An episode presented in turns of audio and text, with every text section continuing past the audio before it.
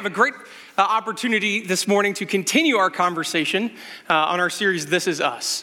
Uh, I love, I'm, I'm, kind of a nut when it comes to uh, church leadership, missions, vision statements, uh, and values, stuff like that. So I'm really excited to have the opportunity to share our, uh, our value number two. And today we'll be looking at uh, mentoring across generations. But first of all, we're going to continue to do this every week, and you're going to get annoyed with it, and that's totally fine, but we do need to memorize this. Let's, let's go ahead and put our mission statement back up there and say it with me. People helping people grow generations of Christ led influencers. One more time. People helping people grow of Christ led influencers. I've got some room to grow as, as well. Now, let's think of this mission values things. Um, in, in, my mind, it's, a, it's kind of like a roadmap. The destination where we want to be is our mission statement people helping people grow generations of Christ led influencers. Now, if we just leave it at that, that's a wonderful flowery thing to have on a bumper sticker or a t shirt. Oh, it makes us feel better. That's cool. So, how do we get there? How do we do this at Sherwood Oaks Christian Church? And what we see is these values that we've come up with, that we've prayed through, that, that teams of people have been combing through for years to try to figure this out. And one of those, say, roadmaps that we have today is mentoring generations of people mentoring influencing discipling these are all kind of words that somewhat go hand in hand but not really but let me give you an illustration so yesterday now, the Mufflers had the opportunity to go up to Indy to the Children's Museum. Anybody been to the Children's Museum? I absolutely love it. It's like the one place that I could crawl around on my hands and knees and have a good time without people looking at me funny. I brought my kids this time, so it was a great time for everybody. It was wonderful, right? And so, like I do, unless I'm heading to some place I am 100% sure of, I get my phone out and I, I type in directions. I like having directions on my phone. My wife rolls her eyes because she's my wife. Anyway, it's not that difficult to get to the children's ministry, uh, children's, ministry uh, children's, children's museum. All you have to do is go up uh, 37 or 69 or the, the, highway that will never be built um, and figure it out, right? And so I've got it on my dash, and I've got what seems to be 658 kids in the back screaming, and I'm having a great conversation with my wife, and you'll never guess what I'm not paying attention to. My directions. So on my way up, I miss my exit and so my wife again snickers and rolls her eyes. And so I, I have to get off at a different road and turn around and get back on. No big deal, life goes on. We have a wonderful time. Everybody's had a great uh, experience. We get back in the car and I ask my phone to take me home, and you'll never guess what I did the exact same road on. I was not paying attention. And so I had to not only turn around once, but twice in the exact same parking lot. And my wife's reaction was, I married you? Really? which is okay. I deserved it. I deserved it. Because sometimes when we take our eyes off the directions, it's hard to get to our destination. And so that's why we're talking this series, This Is Us, about these values of how we're striving as a church community, as a church family, to live people helping people grow. People helping people grow Excellent. Very good. Very good, right? So today we're talking about mentoring. And if I take an honest look at my life, I can look back and say, you know what? There has been a few times in my life that I feel like I have made great strides and growth, not only in my faith, but in my maturity as a human being. And it really kind of reflects when somebody has selflessly invested in me. One of the times I, I, I accidentally found myself playing basketball in college, uh, I went to um, St. Louis Christian College, which is an NCAA B division purple college, and it was, it was a great time. But I went there uh, as a non believer. I went to a religious school to play basketball, have a good time, and move on, right? Well, I was taught growing up that what you need to do is work really hard, help other people on your team look bad so you get more playing time. That's how I was raised. Not by my parents, by coaches, by friends. I'm not calling that a wise decision. That's just who I was.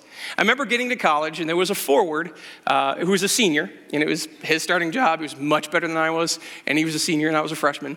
And so I immediately thought, man, I need to take this guy's playing time away. I need to work hard in practice, and I need to make sure that every time I can, I'm going to make him look bad in front of coach so I can have more playing time. And this guy did something ridiculous. He says, hey, John, after practice, I'm going to stick around and work on a few things. How about you stay? And I'm like, okay, more basketball. Wonderful. He helped me learn some post moves. He helped me uh, have a better jump shot. He invested in me as a player, as a teammate, and as a human being. He invested in me selflessly. And I appreciated that as a non Christian, I looked at that and I thought, that's weird. That's abnormal. And I grew as a basketball player. I grew as a human being. And eventually I started seeing that Jesus wasn't just kind of one of those things, but I needed to react to it. A few years after that, I remember being a part of uh, a men's group. Now, this was hilarious uh, because this, this group was five or six gentlemen. They met at Hardee's on like Wednesday mornings at like three o'clock in the morning. I have no idea why that early, um, but it was pretty early. And I remember sitting there, and I'm, I'm young 20s, I'm barely a Christian, and I'm having these conversations. And I remember that a widower of 73 taught me a lot about trust and lust. We were sitting eating our biscuits and gravy, because that's what you do. And we shared time, we shared trust, and I remember him saying, hey guys, you know, I'm struggling. Um, my wife's gone, has been gone now for eight months, and I'm still getting these stupid J.C. Penney catalogs with bras and panties in it. Will you please pray with me? Will you help me through this situation?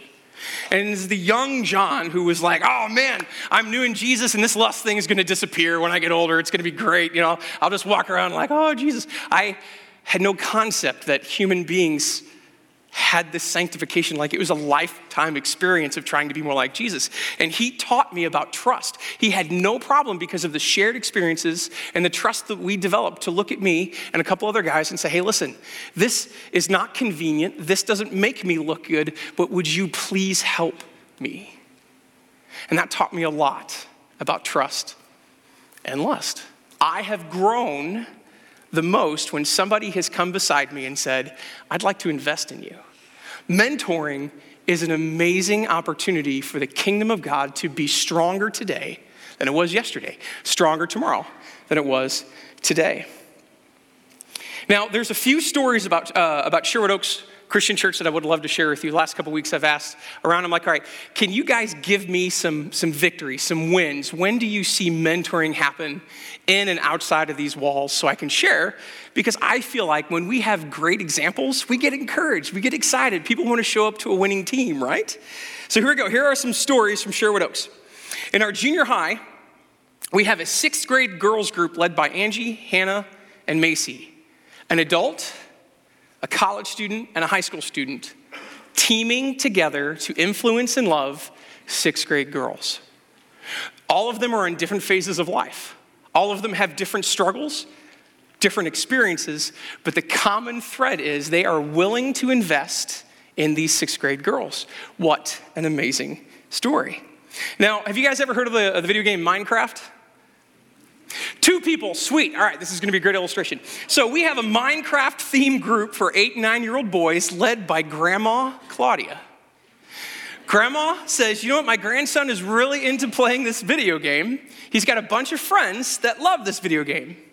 Hey, let's get together, play some games, do some crazy stuff, have some Bible studies, live life together. And she is investing in these eight and nine year old boys through Minecraft. God can use anything to bring people into his family.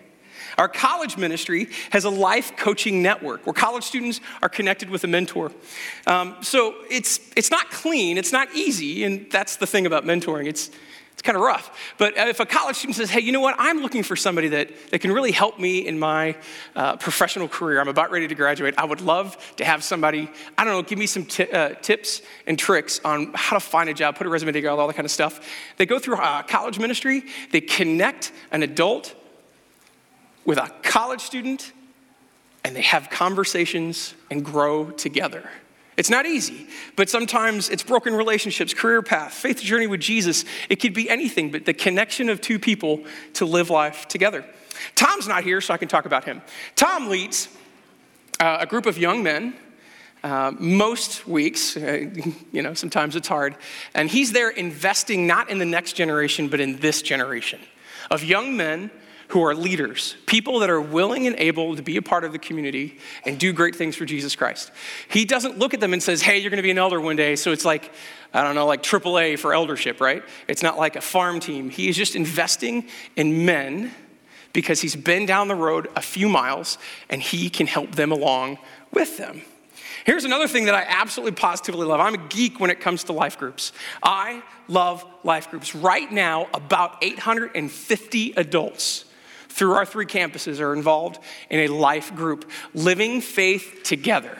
Hard, difficult, fun, exciting, challenging. And I love that. Matter of fact, that's 850 adults. That doesn't include children's ministry, junior high, uh, high school ministry, college ministry. We probably have 1,100 ish people in groups of circles living life together. And I love life groups because I have never been in a situation ever in a life group that I've looked around and said, I can't learn from somebody somewhere in here. From male, from a female, older, younger, I've always been able to live life in a life group and say, you know what, Steve, man, I wish I could be more like him when it, when it comes to this. Matt, man, I, I envy this about you. And so I'm trying to learn about that. And if there's opportunities for me to invest in others and mentor along the way, it's amazing. And to be honest, in a life group, you develop trust, and it's easier to have a conversation of, hey, you want to have a cup of coffee because you've got something that I kind of want to emulate. You're a pretty cool guy, and I want to be a part of that. Now, these stories might uh, be cringeworthy for some of us because mentoring is a jer- dirty job. You know what's really easy in life? Writing a sermon. I go to my office, I lock my door, there's no little children running around like crazy people, and I can write a sermon. To be honest, getting on stage on a Sunday morning, I love this. This is phenomenal. They pay me to talk about Jesus. I'm a fan. You know what's really hard? Living life with somebody who's made the same mistake 16 times and not giving up on them. Living life with that high school student that's been busted for drugs twice. Hanging out with that buddy or that next door neighbor that continues to irritate you, but you know you can influence. Mentoring is messy. It's, uh, let's just say it, it takes time that we don't have allocated for others. Normally, we don't have margins in life. We're booked up, and spending time on other people normally is not there. Drama is unavoidable. Whenever you hang out with broken people, you're gonna put your foot in mess constantly.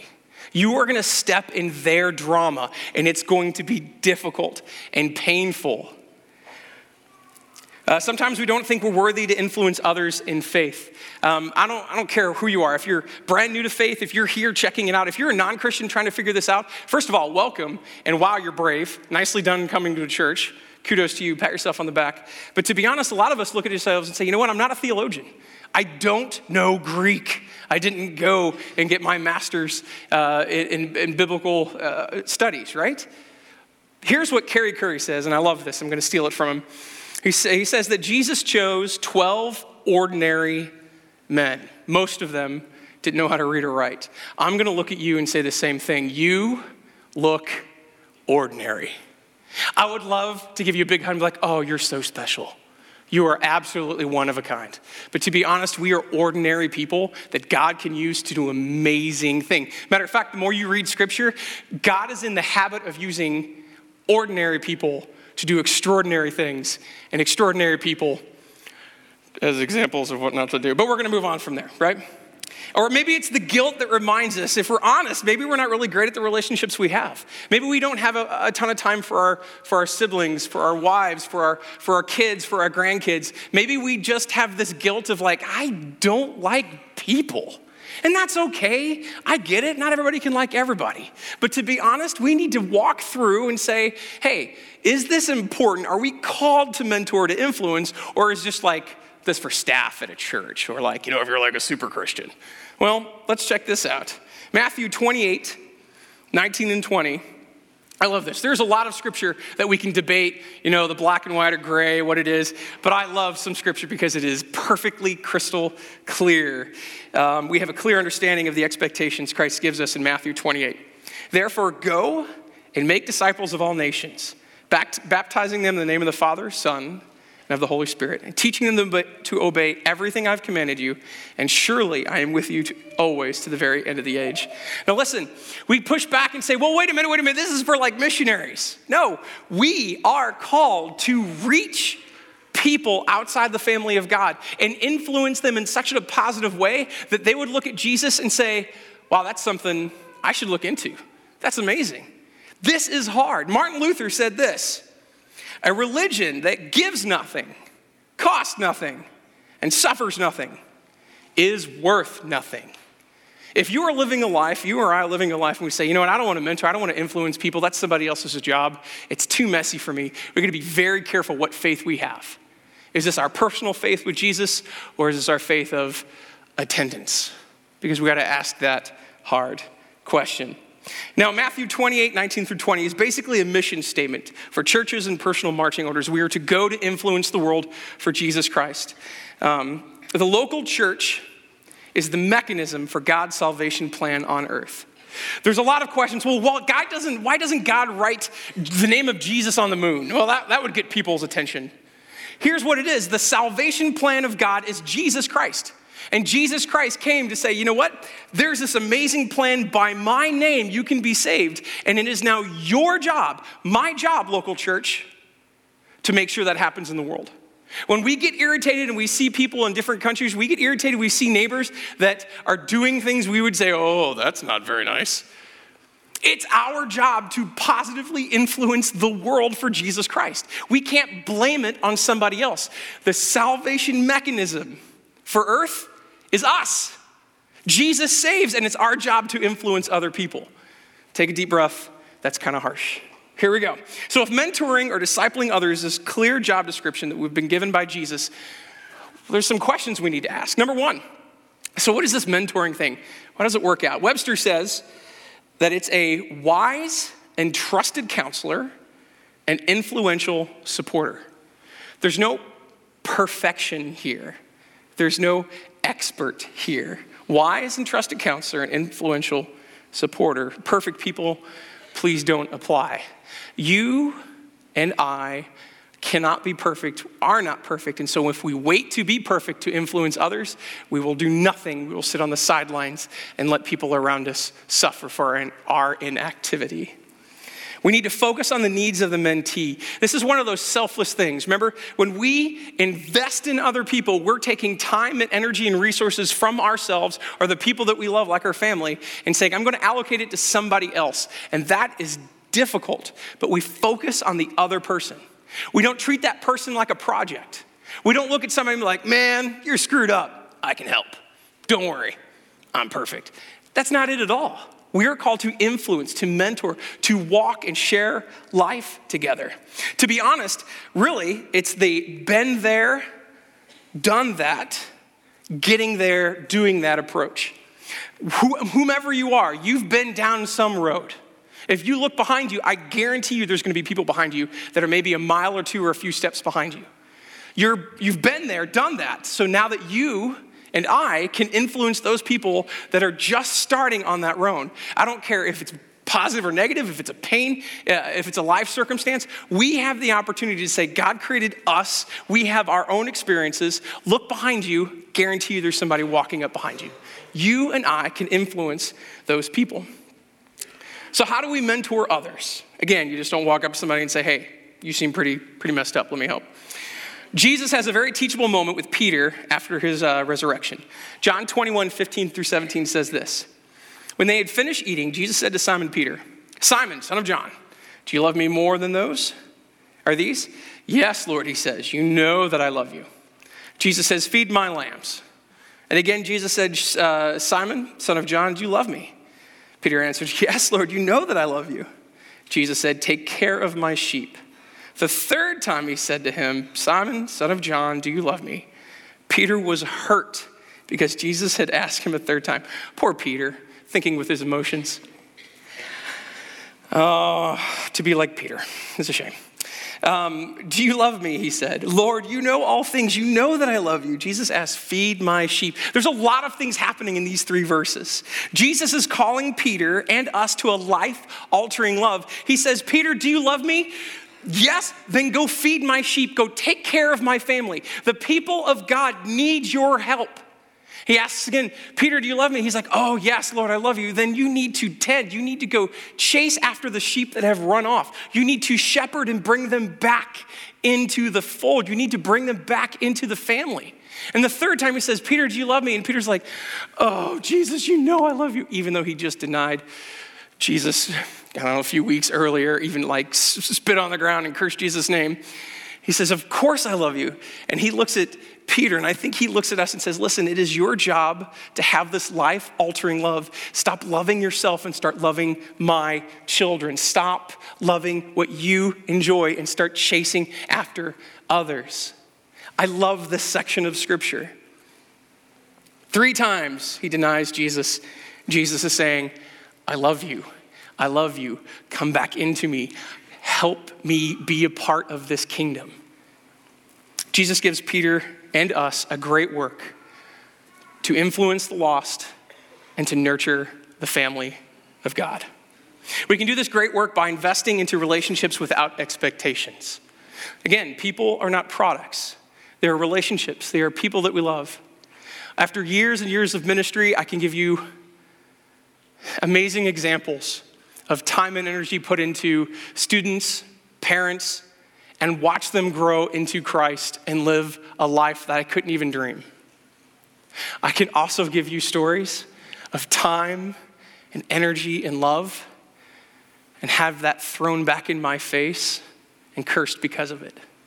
It is not our job to create believers, it is our job to love God's children.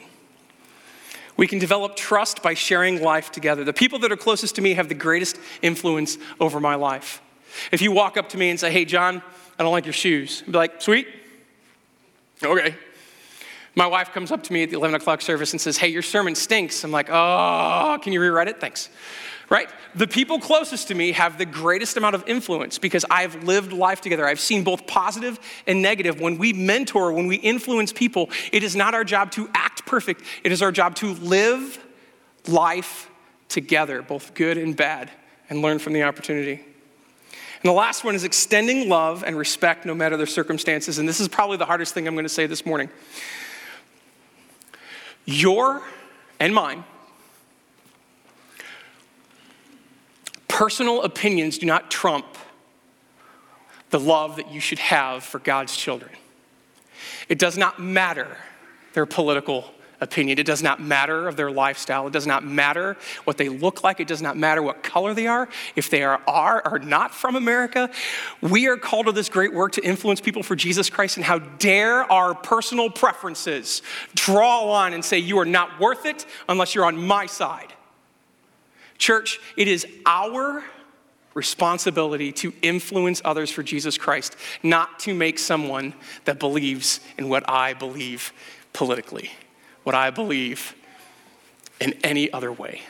We've got to get over ourselves. And I'm not saying this to you, I'm saying this to me because of my past, my experiences, my prejudice was growing up. I got to be very, very careful so I don't write somebody off and be like, well, you don't look like me. So I'm not going to be able to influence and love you for Jesus Christ. We got to be very, very careful not to find ourselves in that situation. Scripture gives us a great example of mentoring. First of all, Jesus course, he's a great example of everything. Uh, he has 12 disciples, but to be very honest, he spends the most time with three Peter, James, and John. Are they better? Are they special? Part of me says they're probably the ones that are more jacked up and they need more assistance and love. So maybe Jesus looked at him and said, Hey, you're going to be amazing leaders, and I need to set you up for success. These are the people that has been influencing when he died, resurrected, and was gone. These are the people that continued, started and continued this amazing church through thousands of years. We are now talking about Jesus because of these three people. He invests heavily into these three and also the 12. Another great example we see in Scripture is Barnabas and Paul. Barnabas mentors Paul, Acts 9, 26 and 28. When we came, when he came to Jerusalem, Paul, he tried to join the disciples, but they were afraid of him, not believing that he was really a disciple. Barnabas took him, brought him to the apostles, told him how Paul on his journey had seen the Lord, the Lord had spoken to him, and how in Damascus he had preached fearlessly in the name of Jesus. Barnabas looks at Paul and says, Hey, listen, you kind of have a reputation of being a, prose- uh, a persecutor of the faith of anybody who believes in Jesus. Of course, the apostles are going to look at him and be like, I, I kind of don't want to meet with that guy because I don't want to die, right? That's easy. Barnabas says, Hey, listen, you know, I've spent some time, I've heard his words, and I've seen his actions. He's a guy that's worthy to be called a disciple. And he brought them together. Matter of fact, throughout the next years, decades of their lives, they spent time planning churching, uh, planting churches, and, and loving people for Jesus Christ. They had a mentor relationship. Barnabas, somebody who was a little farther along in his faith, helped Paul learn to walk the walk and talk the talk. It's amazing. And another thing I love about scripture is that you would think Barnabas and Paul would have this great fairy tale ending, this Disney ending, but it's not so actually at all. They broke up, they kind of hated each other at the end because Barnabas is like, hey, I want to bring this buddy uh, Mark. He's young, but he's new in the faith, he's going to be great. Paul's like, no, he's flaky and weird. I don't want to hang out with him. And you know what they did? split up because of their personal preferences. So Barnabas took Paul, or Barnabas took Mark, went that way, planted churches. Paul took Timothy. Paul learned from Barnabas and said, You know what, I got to have somebody I got to mentor too. And he went in his own direction and planted churches. So even though there wasn't a fairy tale ending, they still planted churches in the kingdom. Jesus calls us to this great work, but it is very messy. So, a few tips on how to find a mentor. Uh, number one, be an active participant in the local church. Be serving inside or outside with other believers. If you want to try to find somebody that you can learn from, you got to hang out with somebody. You got to figure out if you can trust them. And second, be a part of a life group. Matter of fact, Group Connect is at all campuses today. If you don't find yourself in a life group and you say, you know what, maybe it's time, maybe it's time for me to make a hard decision to live life in a group uh, of other believers, this is your time. Down the hall, to the right. Number two, be bold and ask. If you don't ask, you don't get. Search for those that you trust and admire. Find qualities in others and say, hey, you know what, Bob, gonna take you out to coffee and ask you some questions. If you don't ask, you don't get. Identify someone that has the qualities you hope to attain one day. You say, you know what, man, that mother is amazing. I wish I could be as graceful and encouraging to my kids as her. Or, man, I, I would love to have the ability to show mercy to these people. Frank, I gotta go talk to Frank. However, it is, if you don't ask, you don't get. And third, be honest about what you're looking for. Don't play church. It is okay to be imperfect, broken people that need Jesus. If you have a hard question, ask the hard question. Here's another question uh, Who has God placed in my life that I can mentor? Listen, it's not easy to walk up to somebody and say, hey, man, your life's screwed up. Let me mentor you. Um, but there's opportunities when you grow and live life together and find somebody that says, hey, you know what? I'm a couple steps down the road. Um, as a professional, maybe I can help you out. Unfortunately, maybe it's pain. Pain is an excellent teacher. Maybe you've lost a spouse. Maybe you've lost a kid. Maybe your life in bankruptcy is just, has put you sideways and you've walked through it, maybe you can find somebody that maybe is a couple steps behind you that says, Hey, I didn't do it right, but I have a couple pointers. And you can just ask this phrase How can I help you? When somebody came to Jesus, that was his response How can I help you? It's easy, it's quick. There's organizations like Big Brothers, Big Sisters. They're serving children's ministry, tech ministry here on and off campus, Boys and Girls Club. Tara's in the foyer between services. If you have any questions, she's a representative of Boys and Girls Club. If you saw that video and thought, man, that's something maybe I can be a part of, I would like to be a part of that, go ahead and talk to Tara. You know what? Our staff would love to assist you in your search. If you're looking for a mentor, or maybe you have some experience that you would love to share, come, come to us. We might not be perfect, but we would love to help you connect with somebody else. And the last thing is if you have other questions that maybe I couldn't answer in 25 or six minutes, I would love to refer you to a book. Uh, Carrie, Curry, Carrie Curry, uh, an unlikely discipler. Carrie is an elder here at Sherwood Oaks. He's not on staff, which means he's a normal human being that lives a life that loves Jesus. He's a kingdom worker. He uses his business so that he can create relationships to influence other people for Jesus Christ. If you want a good read or if you want tips or tricks on how to mentor or disciple, I would encourage you to find an unlikely discipler on Amazon or the bookstore near you. So as we close, what, what could mentoring look like in your life today? Could you, could you take that hard step and kind of push pride away and say, you know what, maybe I need to ask for some help? Maybe you finally say, hey, you know what? I can free up some time so I can influence and help other people be a better follower of Christ. Be an active participant in our mission statement. Thank you for watching this message from Sherwood Oaks Christian Church.